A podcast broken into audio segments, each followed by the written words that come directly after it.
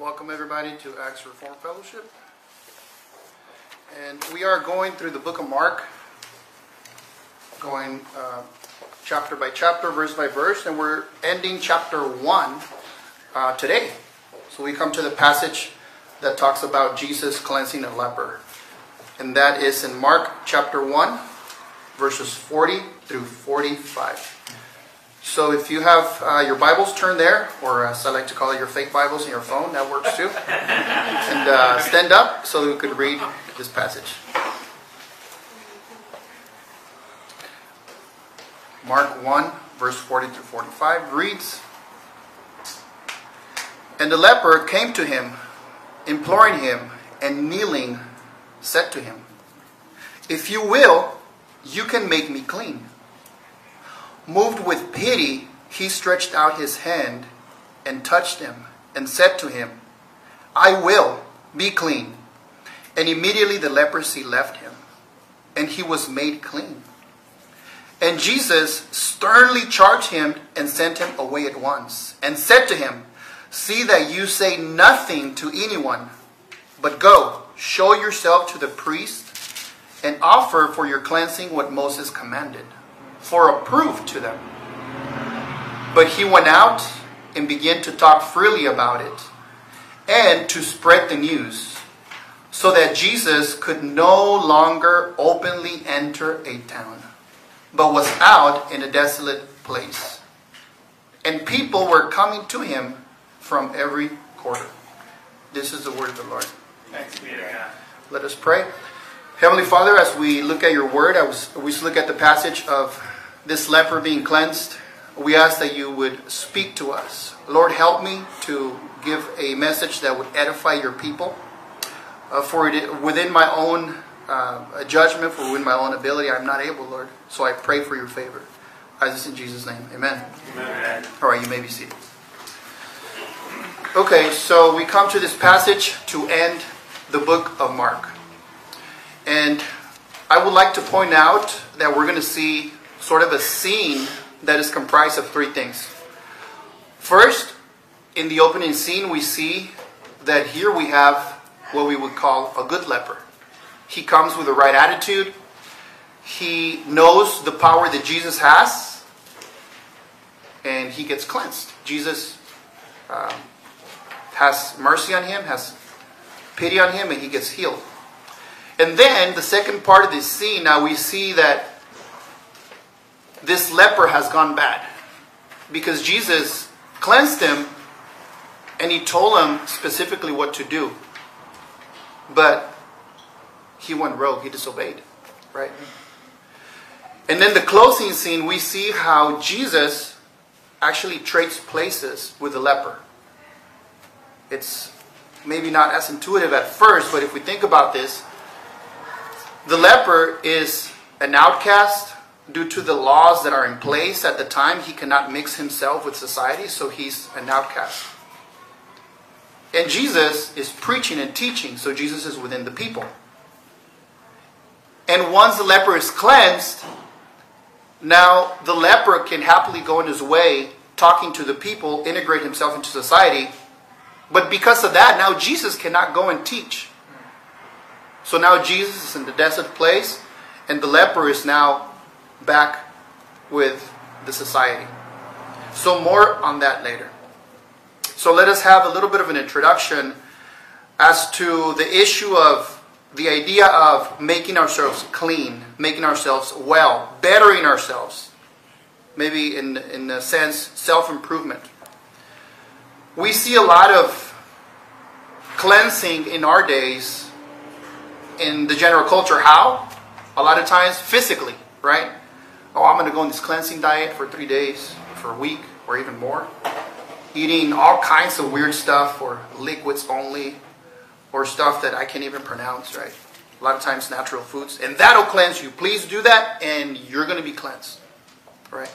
Of course, it only lasts a little bit because you check in with that person a week, two weeks, a month, and oh yeah, I tried it. It kind of worked, but didn't work.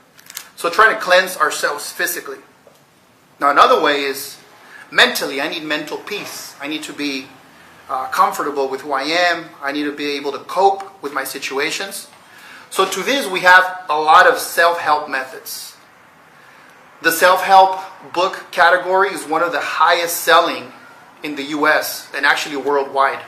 Very lucrative industry. Yet, it seems that from year to year, more and more people suffer from anxiety, from depression, and just for whatever reason, not being in peace. So, the self help methods, although they may work for a time, a lot of times, if not most of the time, they fail to really cleanse us mentally.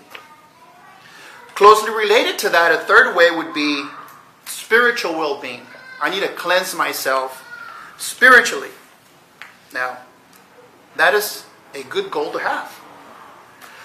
But many times, that sort of spiritual cleansing is disguised with a little bit of Jesus, a little bit of the Bible, but still sending a false message, which can be summarized in a nutshell by saying, I need to do something in order for God to love me. I need to do something in order to be accepted by God.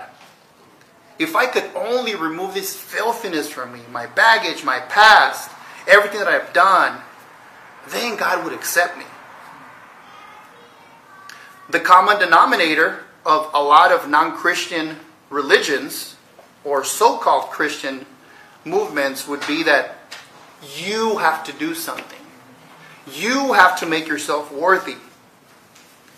And often say that the reason for that is that these groups will have a misunderstanding of who Jesus is or a rejection of who Jesus is.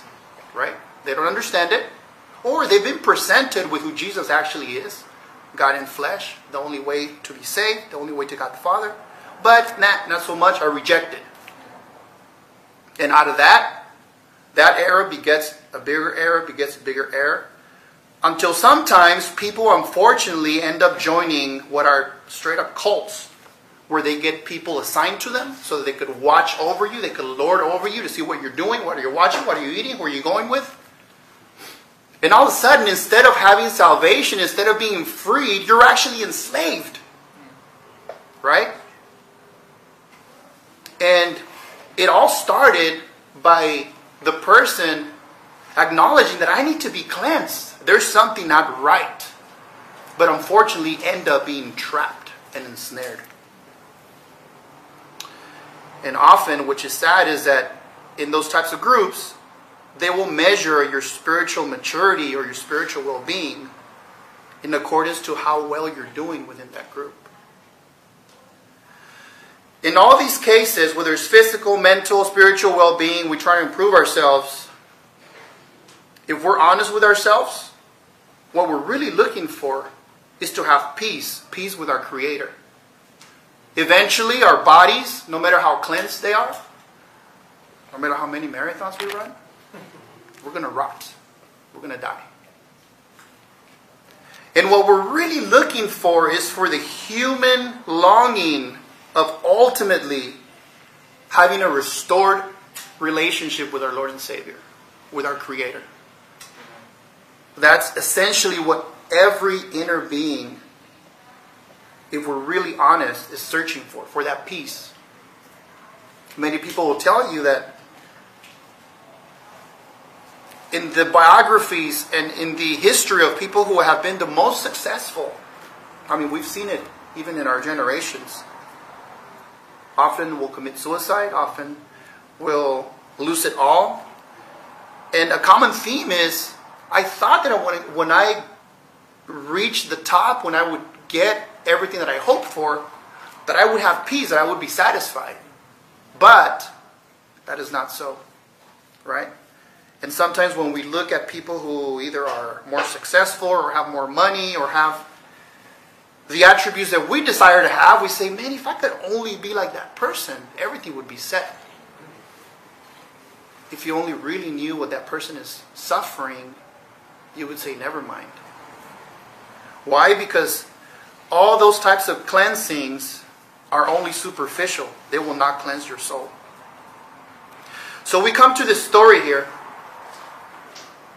This uh, title, this message is Who Can Make You Clean? Who Can Make You Clean? I would probably add a subtitle, which would be The Case of, this, of the Disobedient Leper, because he disobeyed, even though he was restored. And we see that this leper is very shrewd. He knows kind of exactly what he's going to do. And he made a great discovery. The fame that Jesus was in town and he was preaching and he was healing people, he was restoring people. We're told in the passage before here that the fame of Jesus started to spread. So this leper said, Hey, I have nothing to lose. Apparently, Jesus has the the capacity and the power to heal me. So I'm going to go and I'm going to hit him up. I have nothing to lose. So this leper, let's have a context of what this means for somebody to have leprosy. In this biblical time of Jesus, when somebody had leprosy, and even in the Old Testament, because these laws would come from the Old Testament, this person would be designated to be outside of the camp, outside of society, and they had certain rules that they would have to abide by, such as certain type of dress, certain type of uh, ways ways of tearing their clothes, and Leviticus tells us that when they were in proximity to others, they would have to yell, "Unclean, unclean." as, a, as an alarm, as a warning for others not to come near them. So we could see that here this leper is an outcast, someone that has not had any human contact or interaction in at least a few years. So with that, let's dig into the text. Verse 40 says, And a leper came to him, imploring him, and kneeling, said to him, If you will, you can make me clean. So this is the case of the good leper. Here he has the correct approach. So leprosy is known to be a disease in our day called Hansen's disease that attacks the nerves. And what does that do? As it, it starts to attack your extremities, your fingers, your nose, your ears, your feet, your toes your nerves are affected in a way that you cannot feel. So, a leper who has a nail stuck to his foot doesn't feel it. They will stick their fingers in boiling oil and they don't feel it. So, what that starts to do is it deteriorates the flesh, the body. Same thing with the nose, with the ears. So, this disease is serious, like heart condition, kidney failure, cancer, etc. But a lot of times we may see someone and we don't know that they really have cancer unless it's in a, very extreme, the final stages, or kidney failure, heart condition. We really can't see it. But for a leper, it's visible. You can see it. And that immediately brings disdain and brings uh, shame. And that is a clear sign that they need to stay away. They need to be quarantined. There's a doctor by the name of Paul Brand, and he was a Christian doctor who became basically the world expert in this disease, Hansen's disease, in the last century, in the 20th century. And he said that when he treated leprosy patients, maybe a lot of times in his third world countries, after treating them, he would send them back home and he would ensure that they owned at least one cat. Why? Because the mice and the rats and the insects would otherwise chew on the people's feet or hands, and them not being able to feel it, they would just eat away the flesh, right? So he called this disease a painless hell because they still can't feel it. But nevertheless, they're being eaten away. Now, we see here that the leper came with a certain attitude. A parallel passage in Luke tells us that this man was covered in leprosy. So his disease was very visible. Certain laws and rules apply to leprosy, as we quickly described. So, this man remaining in a secluded area had probably years to think about what a cleansing would look like. And now, here's the opportunity because Jesus is in proximity. So, what is the attitude of this leper? He is imploring, he is kneeling. The parallel passage tells the language that he actually laid flat on his face and he implored Jesus. And here's where he's really shrewd. He kind of gets it. He knows that Jesus can heal him. But if Jesus is willing. So that is a double insight. He knows that Jesus can, but he's not sure if Jesus wills to heal him.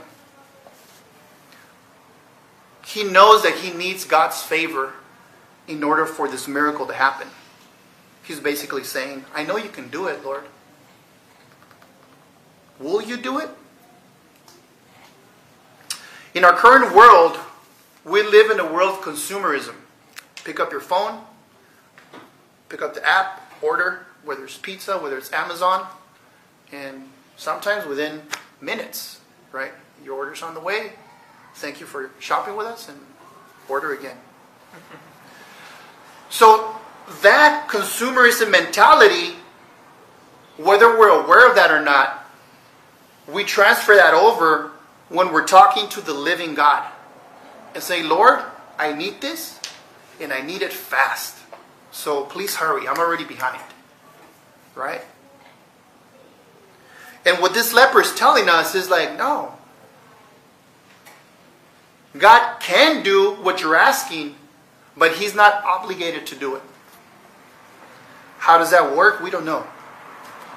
Why does God choose to heal someone and not heal another person? We don't know. That's a mystery.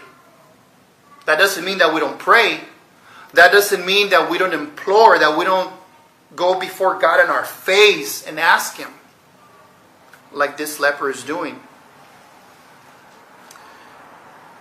And this brought to remembrance have we ever been in such distress and need that we're imploring, that we are on our face asking with such urgency, knowing that God can, but that He might not do it? Have we ever had that urgency? When was the last time we had that urgency? What we do know is that God is the God who heals. And we should plead with Him. We should ask Him. And we know that He is faithful, but that He's not obligated to act. This man is coming to Jesus, the Creator, God in flesh, who has authority not over not only over unclean spirits, as we saw, not only nature, he commands the sea and the waves and the wind, and they obey him.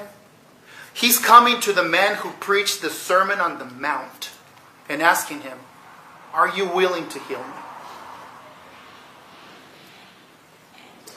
So, verse 41 says, Move with pity, he stretched out his hand and touched him and said to him, I will be clean.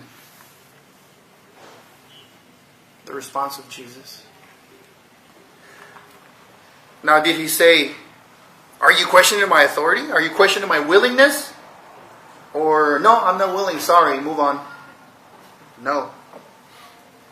It says that Jesus was moved with compassion. Now, mind you, did Jesus know that this leper was going to disobey later? Yes, Jesus is all knowing.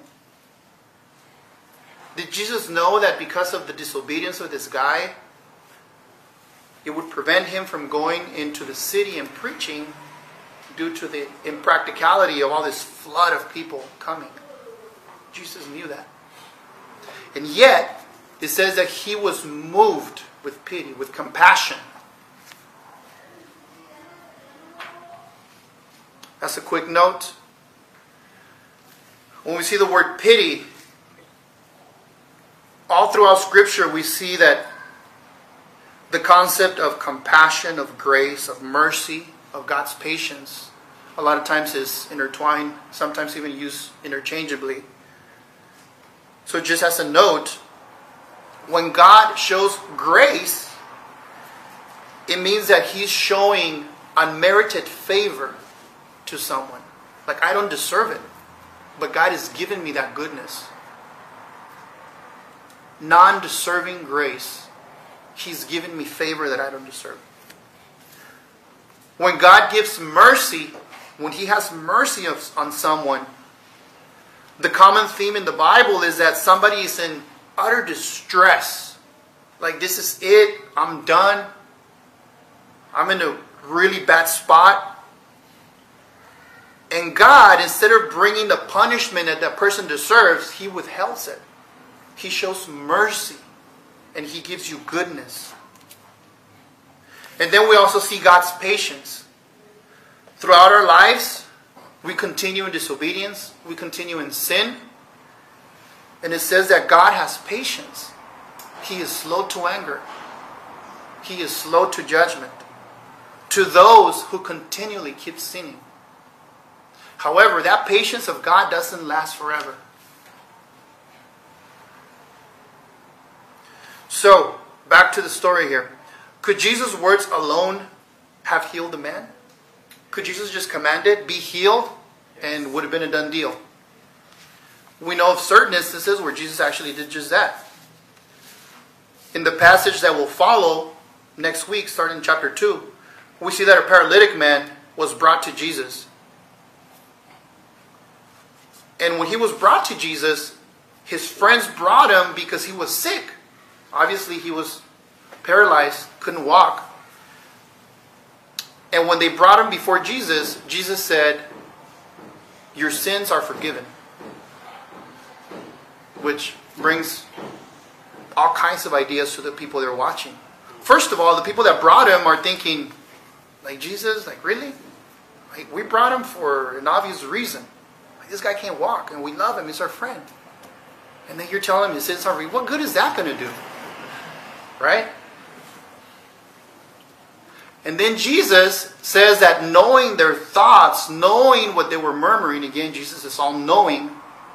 He said, So that you know that I have the authority on heaven and earth to forgive sins, I tell you, get up, pick up your bed, and go home. So, Jesus first forgave his sins, and then, in order to prove to the people that he had forgiven his sins, he performed a miracle. And the people were wondering if before he did, before he told him to get up and take his bed, he said, Who does this guy think he is? Only God can forgive sins. Well, I would say anybody could say, Your sins are forgiven.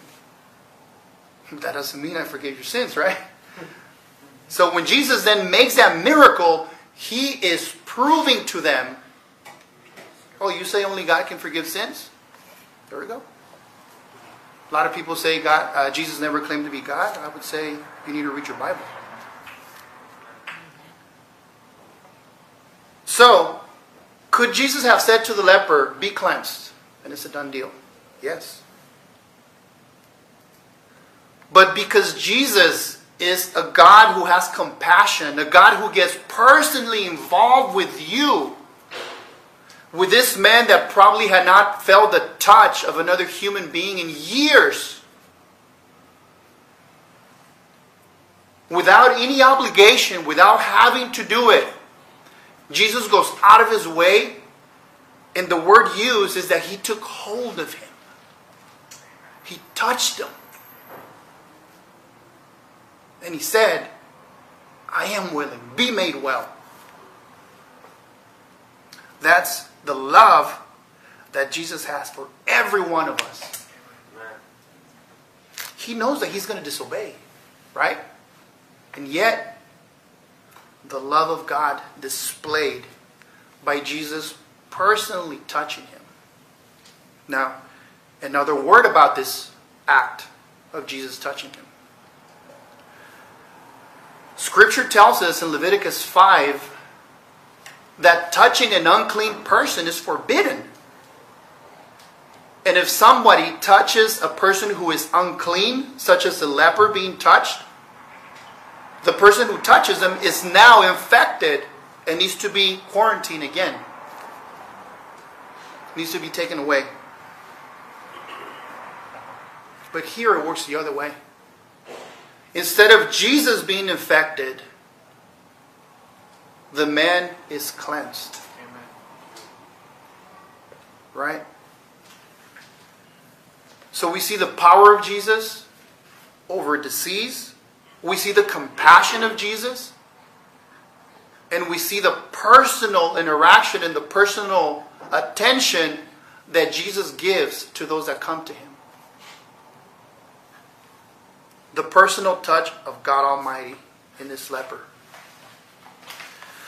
Verse 42 And immediately the leprosy left him, and he was made clean. So this leper and many others that came to be healed, they didn't know. They knew there was no such thing as a rehab program or a treatment program. Nope. It's a one step program. If his ears were eaten away, his fingers starting to miss pieces, his feet all worn out, it was restored from one second to the next. So, this is again the power of Jesus on display. The restoration to a new life is possible only by the power of Jesus. So, how did Jesus execute this power? Because remember, Jesus is God, but he was here as God in flesh. He still has a human nature, and he still submits to God the Father.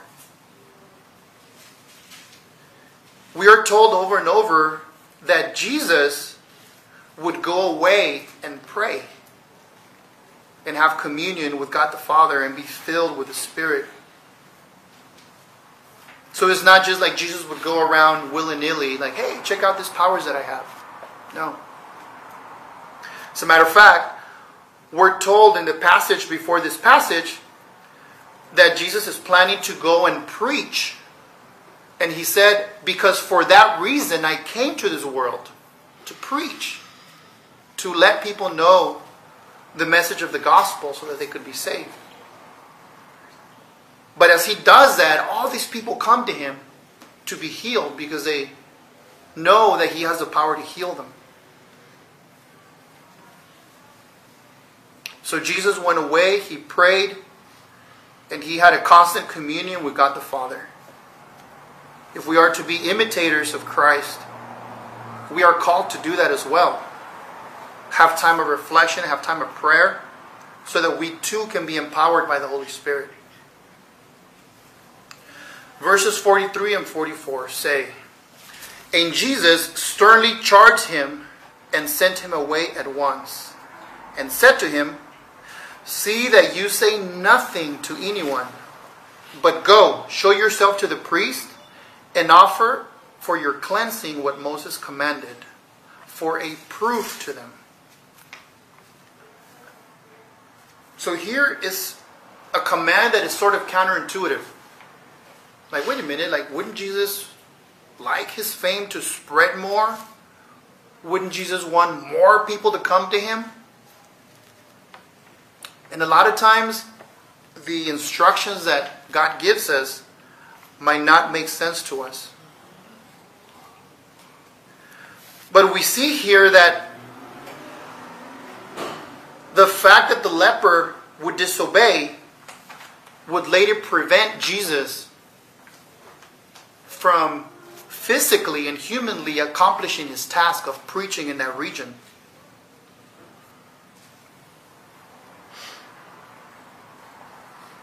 In our human nature, the, with a reference to the disobedience, which we're going to see here in the next verse,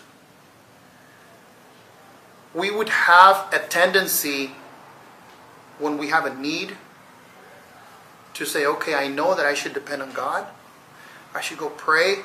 Maybe I should even fast. And then I should act very wisely according to what God is telling me to Scripture, through what my brothers and sisters are counseling me with, and trust God in that. Or sometimes there's a shortcut available that might not be God honoring. And we're probably persuaded to look for the easy way out of a situation that will fill the need fast, right? For sure, it'll take care of it. But it would it would include doing something that would maybe not be God honoring. And a lot of times we fall for that.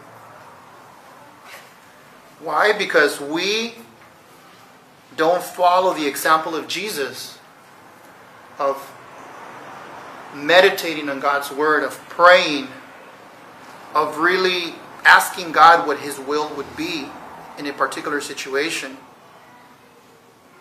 Or maybe our misunderstanding that God wants us to be healthy and rich and right the false gospel of the prosperity gospel, blab it and grab it. No. There's no shortcuts. So that is for us to know that when Jesus tells us to do something, we must obey. So it says Jesus sent him away. The word that is used there in the original language says that he actually took a hold of him and then told him and then kind of threw him out. All right, now go, get on, get out of here. He was, in other words, he was very firm in commanding him two things not to make this healing public, and two, to go show to the priest and make the appropriate offering at the temple in order to fulfill the command of Moses. So, what, what, what is that all about? So, in the laws of the Old Testament in Leviticus, there's very specific instructions for somebody that would have leprosy. And then, if somehow they were restored, there was a process they would have to follow, which they would have to go do an offering, whether it be a, a goat or a, or a lamb.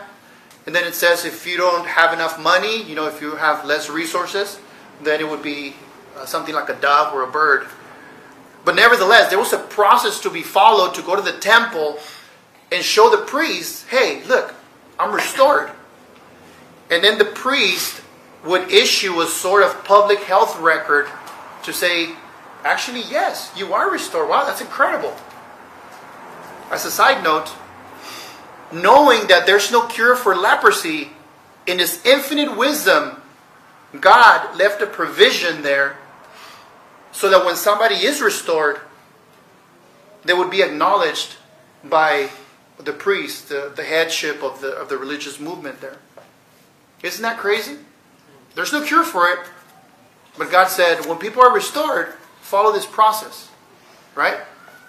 And here's the case of, of uh, Jesus doing that. Now, in the commentators that I've read in this passage, the one that makes the most sense to me is that the words used by Jesus is to go show himself to the priest as a proof, like as in in your face, look what's going on, look what's happening. And guess who did this for me? As a testimony of the living God being present and performing these miracles and showing themselves to the religious leaders who rejected Jesus. And by the leper doing this, he would be further honoring God. Right? So I said a little bit earlier, sometimes it doesn't make sense, like what we read and what Jesus asks us to do. But when we think about, okay, maybe it was because of that, then we say, oh, okay, yeah, that makes sense. Because for Jesus, it was more important that people know who he is than for the masses to come and rush him and he healed, right? He still healed them. It says that when he was outside the house of Peter, it says that multitudes came and not one person left unhealed. That's the compassion that Jesus has. But nevertheless, he makes it very clear that he came to this world to preach. For him, it is more important that you understand who He is and who you are and who you need as a Savior than for you to be healed. Because even if you're healed, you could still get run over by a bus or, God forbid, get in an accident on your way home and still go to hell. But if you understand who He is, the promises of God tells you that ultimately you will be restored. That means maybe not in this world. A lot of times we ask for healing. Lord, please heal me, or please heal my, my mom or my uncle or this or that. And there's nothing wrong with that. We should plead and we should ask for healing. But as hard as it is, we should always say, Lord, if you're willing, and if you're not willing, help me to walk through this difficult path of, of my son, of my mother, of my wife being so sick that is so difficult. And we know that God is able and that He is faithful. Right? But if He doesn't choose to heal, glory to God. And may He show me how to honor Him through that and be a testimony to the world through Him not healing me. I repeat this, which I've said before. The only time that Paul the Apostle asked for healing, he said, Lord, I have this thorn in my flesh. Would you please remove it? What did Jesus say? He said, No. My grace is sufficient for you. Now, if anyone would have enough brownie points to gain favor to be healed based on what they've done, it would be the Apostle Paul. And the only time Paul asked for healing, Jesus said, No, my grace is sufficient for you. Grace being not only the unmerited favor that we have from God, but also the strength that would help a person to go day by day through that difficult path. That's the grace that God will give us. So we come to verse 45. What did the leper do with the commands that Jesus told him? We have now the good leper gone bad. Verse 45 says, But he went out and began to talk freely about it and to spread the news, so that Jesus could no longer openly enter a town, but was out in desolate places. And people were coming to him from every quarter. So here, the leper gone bad. And then the third point we had spoken in the beginning Jesus trades, trades places with the leper. The leper is now going on his merry way, showing himself to the people. He's fully restored, no sign of leper ever being on him. And Jesus now has to stay away because the mobs would rush him. Now, it appears that the cleansed leper disobeyed both the commandments Jesus gave him. Not only not to say something, but also to go and show himself to the priest so that they could go through the process and remember so that the priest would know, like, hey, how did this happen? So that they could acknowledge the miracle being done by Jesus. It seems as though he disobeyed both, both of those instructions. This speaks to the great responsibility that we, after we are cleansed by Jesus, we still have responsibility to obey. God does not force us to obey.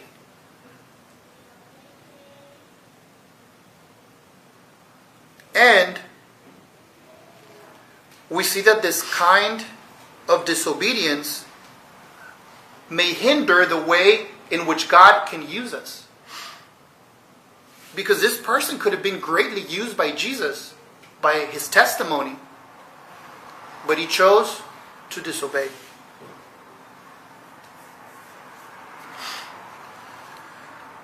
By him disobeying, it says that Jesus must now stay in desolate places. Because if he goes in there, again, the floodgates of this mobs, which is come to him, and it would not be practical for him to preach and for him to teach. And it's a missed opportunity for this leper to give glory to God in the way that Jesus wanted him to be honored. So that's another thing, right? Because in his mind, the leper could think, well, I'm just going to give glory to God and, and go and do my own thing.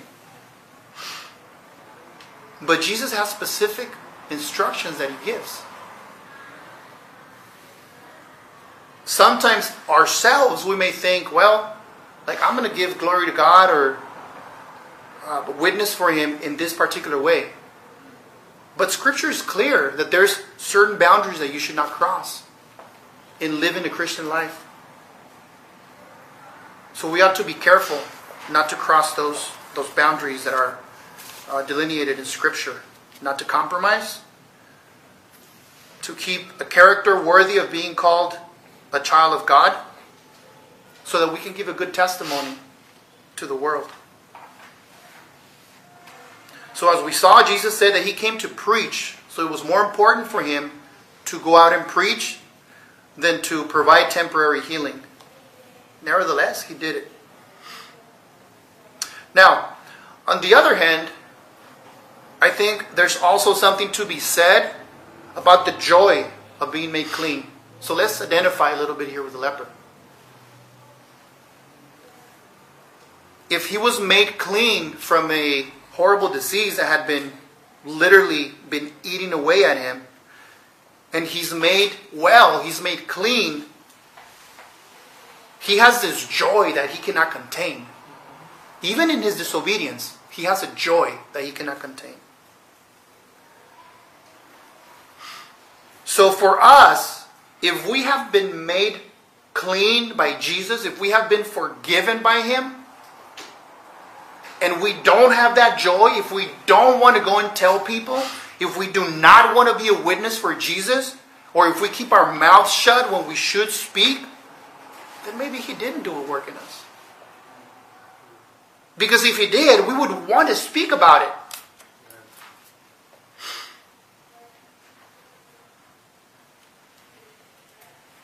So that's a reminder for us. If we indeed have been made clean, if we have been forgiven, if we have been cleansed, we should have a certain type of joy that we speak of what God has done in our lives. Let us remember that. So let's uh, let's land this plane here. Some closing thoughts. We have a leper, good leper, bad leper. Jesus trace places. Leprosy in Scripture, if we kind of not gotten the idea yet, leprosy is a type of disease that is likened to sin. To us, what we do. In other words, when the Bible uses the language to describe the effects of sin, of our disobedience to God, it is in a language that describes a certain type of total infection affecting the entirety of men, affecting our whole being. There's not one spot that is left untouched in our spirit, in our soul, in our body because of sin. In the book of Isaiah, chapter 1, verses 5 and 6, starting about halfway through chapter to uh, uh, verse 5, it describes this after this people have been so disobedient, the people of God have been so disobedient. And he gives a description of what that sinfulness has the effect of. And I'll just read that, that passage quickly here. Isaiah 1, 5 and 6, starting in the middle verse 5, says, The whole head is sick, and the whole heart faint. From the sole of the foot even to the head, there is no soundness in it, but bruises and sores and raw wounds. They are not pressed or bound up or softened with oil. Spiritually speaking, that's you. That's me. We refer to this in Reformed theology as total depravity. There's not one spot of our being that hasn't been touched by sin, by the fallenness of human nature.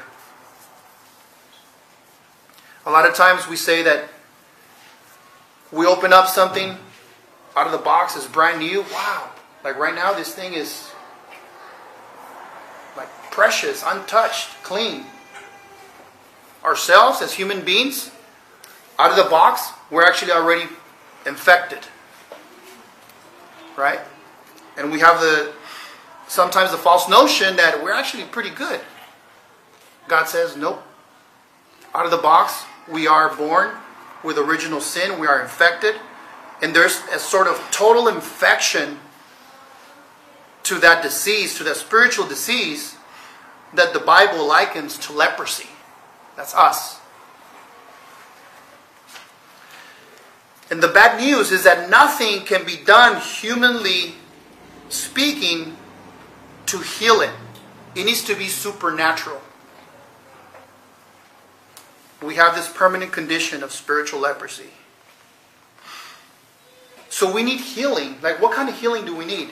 Well, we need our eyes to be healed of our blindness so that we could see our need, so that we could see Jesus for who he is as King Jesus.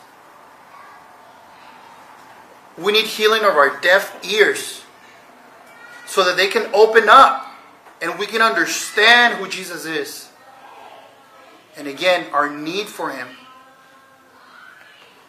Because otherwise, in the eyes of God, when God looks at us, apart from the cleansing of Jesus, we are just filthy lepers. Now, I know this might sound offensive to our culture, even to some of us here today. But in order for there to be healing, you need to know that you're in a desperate, deathbed like condition. Otherwise, well, I'm fine. I, I don't need any healing. This is where the gospel comes in. That we are born in a state of sinfulness. We are disobedient. I mean, raising my kids, there's not a time that I tell my kids, all right, kids, today I'm going to teach you how to lie. Like today I'm going to teach you how to disobey mommy. No. That is our human nature. That is our depravity. So we grow up, we are disobedient. The Bible says that the natural man does not understand the things of God, that we want nothing to do with God, that we are enemies of God because we're spiritually discerned, we don't understand the things of God. We want nothing to do with God. And if we continue our life in that manner, the sins, the offenses we've committed against God will be counted against us. There is a day of reckoning coming. God is patient. But that patience comes to an end when an unrepentant person faces the living God. And at that point, either what Jesus did is what pays that penalty that is owed, or we pay with our own soul eternally apart from God. And the only way out, the only supernatural healing to this leprosy that we're charged with, is to say, Yes, Lord, I do need you. May you please be willing by putting our faith in Jesus, He then trades places with us. He takes our punishment, He takes what we deserve. He dies on the cross, He's buried, He was raised on the third day. And by Him being raised from the dead, defeats death. And by us saying, Yes, Lord, I trust in what you did, then we are told that His righteousness is accounted to us. That's the great exchange. Why? It's like you're before the judge. The evidence is there. There's no doubt you did what you're being accused of. And you say, okay, it's probably not that bad. I probably have enough money to pay the fine, or I'll go to jail for a little bit. And then the judge comes and says, okay, pay me. And then he tells you the amount, which you then realize Even if you got the richest people in the world together to give you all their money, you don't have enough money to pay. So then, by you taking what Jesus did, by putting your trust in Him, His moral bank account, so to speak, is then attributed to you. And now you have enough to pay. Because something you did? No. Because you came like this leper saying, Lord, have mercy on me. If you will, you can make me clean.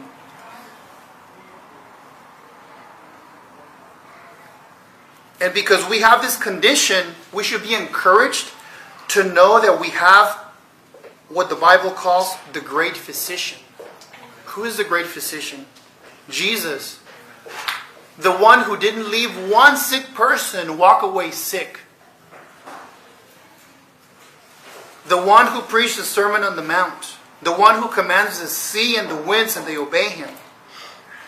And the one who tells us that he didn't come for those who are well, but he says, I came for those who are sick. That's when I raised my hand and I said, Yes, that's me. I need him. So our attitude needs to be like the one of the good leper at the beginning, where we know we have this need and we know that no one else can help us. Not our careers, not our jobs, not our cleansing diets, not our self help books. None of that. And we should be encouraged that even though we are non deserving and we are disobedient, that God is a gracious God. And even though we don't deserve it, He grants us healing, He grants us cleansing. There's not one time that somebody came to Jesus and Jesus rejected them. Not once. And as God grants a little bit more of understanding of why that is, is because if you go to God with a genuine heart, is because He drew you to Him.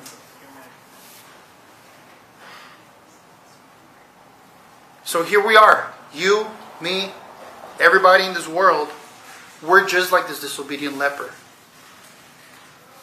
Like the man that we just read about. But Jesus is still Jesus. He hasn't changed. He's right now sitting on the throne. He is God Almighty. So let us reflect on what? That we are faced with this great need to be cleansed. Either to be cleansed of knowing Jesus as Savior, or as we go through our, path of sanctification day by day, to be clean and renewed every day. To go back to Jesus for cleansing. So, do you have this need? Or let me just tell you, you do have this need. But if you don't realize that you have that need, maybe the first thing to realize is, Lord, grant me to acknowledge and to understand that I have that need.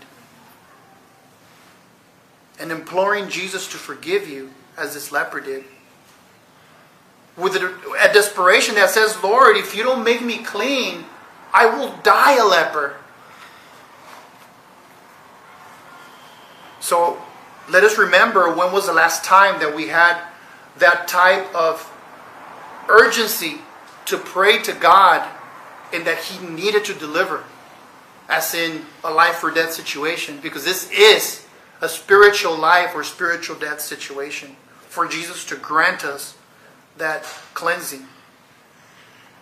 And knowing that Jesus is able, but not obligated. However, we know that He's the great physician. He never turned anybody away of those that came to Him because they are drawn to Him by the Father. And when you come to Him, He says that there's nothing or no one that'll snatch you out of His hand. So let us close with the assurance that we serve a great God that will forgive us,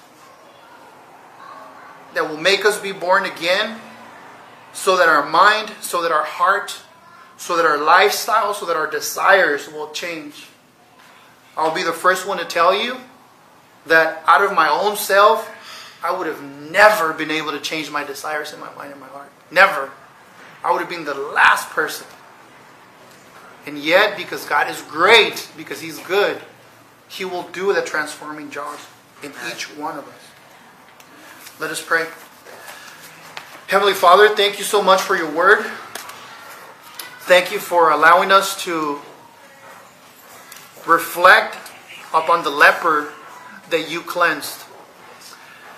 Help us, Lord, to know that you are willing to trade places with us, spiritual lepers. At all costs, Lord, you've done that in the cross. You died a death yet that you did not deserve, a death that we deserve. You rose again from the dead, Lord, in victory over death. I pray that you would grant us the faith to say, Lord, make me clean if you're willing.